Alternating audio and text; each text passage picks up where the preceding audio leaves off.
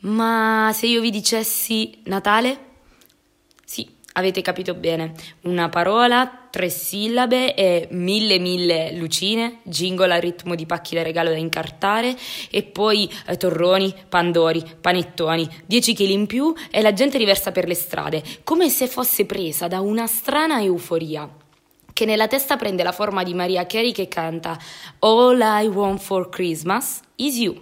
Sì, perché lo so bene, non mentite. Tutti, nessuno escluso, anche chi grida a gran voce di odiarle, ha una canzone di Natale preferita, da mandare in rotazione su Spotify fino alla nausea, per un breve lasso di tempo determinato, lo stesso, ogni anno, 8 dicembre, 6 gennaio. E poi si ritorna alla normalità. E vi assicuro che questa moda è ben più vecchia di quanto pensiate. Le prime canzoni di Natale, i carols inglesi, risalgono al Medioevo e come tutte le mode, anche questa non poteva che avere i suoi tormentori.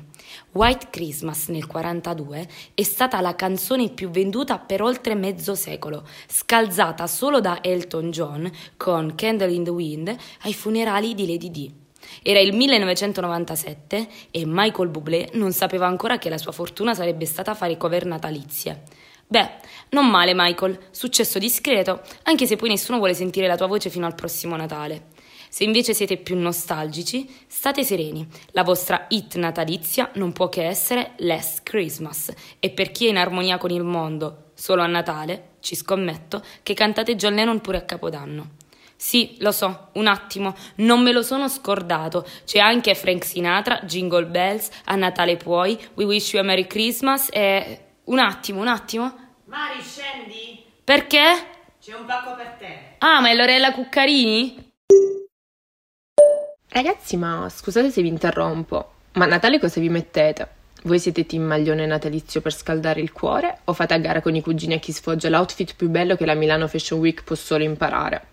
perché io sono indecisa fra la classica gonnellina scozzese rossa o puntare sulla comodità, che poi alla fine si sa, già dopo l'antipasto c'è bisogno di sganciare il primo bottone perché solo sedendoti a tavola prendi 3 kg bonus. Per non parlare di capodanno, paillette o velluto, maniche lunghe o ci sarà così tanto alcol che anche un vestitino va bene. L'unica cosa certa è l'intimo rosso che porta fortuna. Io non sono superstiziosa, eh, ma tentar non nuoce. Proprio l'altro giorno leggevo che in Cina il rosso si indossava a Capodanno per allontanare tutti gli spiriti cattivi. Nel Medioevo, invece, si credeva che questa tonalità potesse proteggere dalle streghe. E non è finita qui, non basta indossarle per avere fortuna. Forse era questo che sbagliavo gli altri anni. Le mutandine rosse andrebbero indossate al contrario, ovvero con le cuciture all'esterno.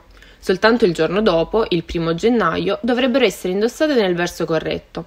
Si tratta di un gesto simbolico, per far iniziare il 2022 nel verso giusto.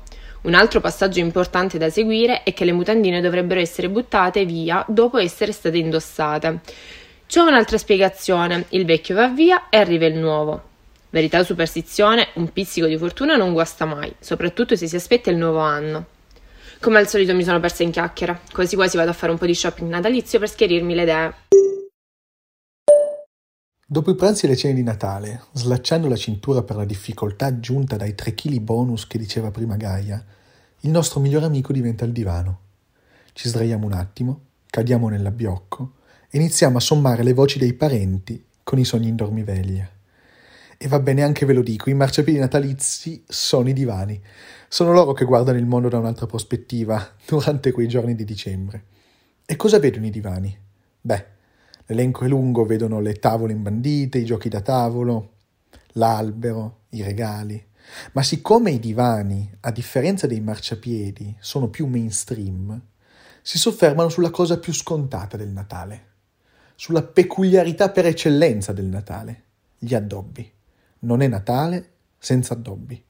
E se un divano guarda un addobbo, cosa vede? Esatto, vede un addobbo.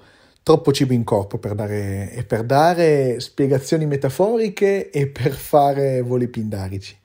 E allora il divano si gusta l'addobbo, si gusta le lucine e si gusta quel clima così diverso da tutto.